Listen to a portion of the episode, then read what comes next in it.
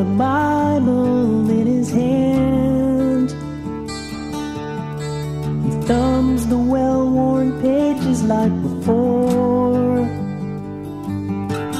The evening young and he an aged man.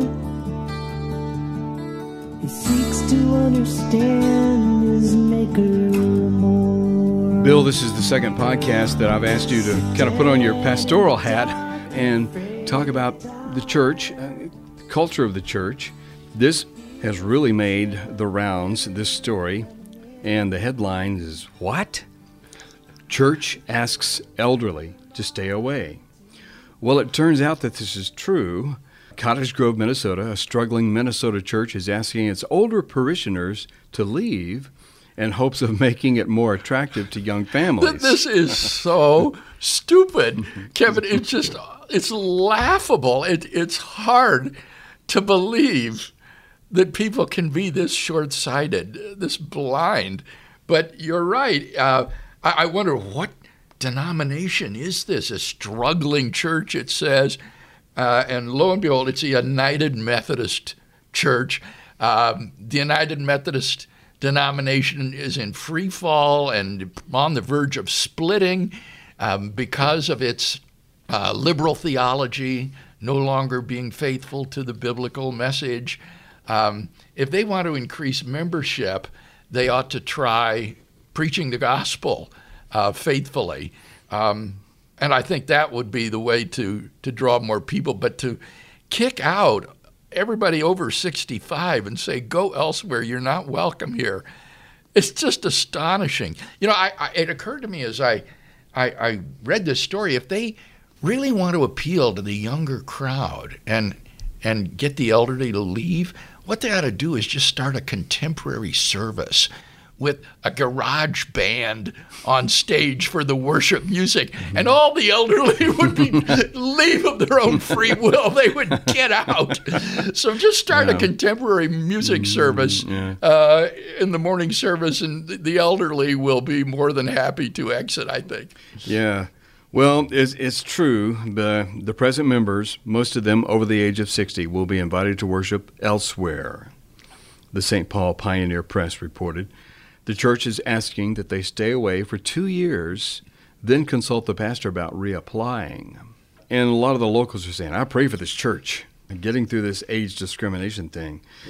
And I'm, I'm, I'm trying to be uh, as charitable as they can be. I- I- they are in free fall, and here are they trying to do something just really radical to try to turn it around? It seems like it. It says in the article here that the weekly attendance is only 25 people. Yeah. That's all that go to this church is 25 people.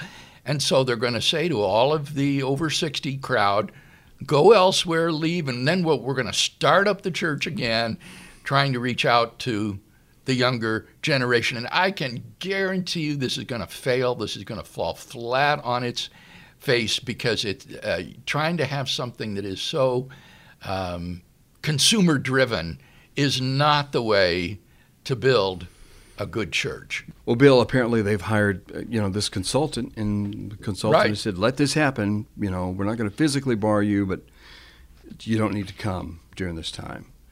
Now, this is just mad. Aren't there other options? Of course, we want to reach out to a, a younger generation. You don't want a bunch of old people in, in church with no young families or, or singles. But why not do both? Why does it have to be either or?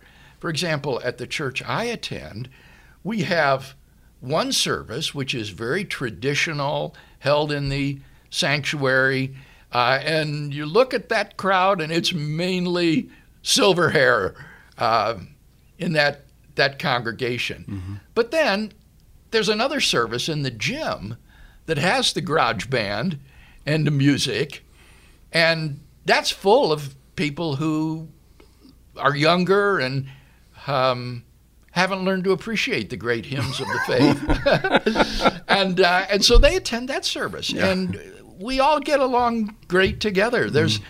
there's no reason that the older folks in this church have to be swept under the rug or expelled as though they don't exist in order to draw in more people by having programs geared to those ages. And, and moreover, I want to say, Kevin, is that I think it's wonderful when you can have a mixed age group because it helps you to realize that we're all part of the family of Christ, which includes children and young adults and senior adults too. In our defenders class that I teach every Sunday morning, we have a range of ages from high school up through senior citizens. And one of the most interesting things about this class in terms of its demographics is I've never taught a class before where class members have died.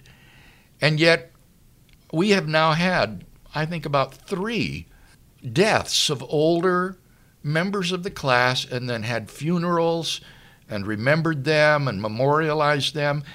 And I think this is healthy for the younger members of the class, the young singles, to stare death in the face and to realize that this life is not going to go on forever, that our existence is finite and frail, and that suddenly someone who looks great can be hit with leukemia, like Dr. Bob in our class, and taken from you. Mm-hmm. And so I really enjoy the fact that in our defenders class, we have a mixture of age groups represented that all are interested in getting the same teaching. Yeah. And Bill, I know that there are different interests and things like that, but we really do seem to segregate the ages in our churches. So I'm glad to see see this. You can hear it in the Q and A time and Defenders. You know, if you listen online, yes, or if you watch uh, uh, if you watch the video of all ages getting together, and we, we need the young people need the elderly, and the elderly need the young people. Yes, being around young people energizes oh, old yes. people. They love it, and we need their I say we their wisdom.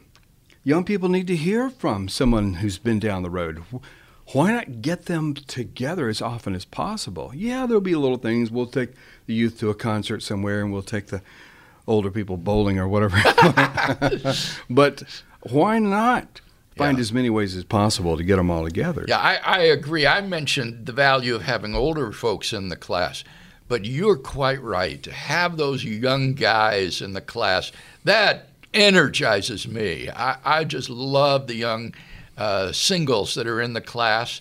We've had some of them marry uh, or become engaged and then have children. So mm-hmm. we've seen all the stages of life over the 20 years that I've been teaching defenders class uh, from births until deaths. And that's a, a good cross section of the way life is. Yeah.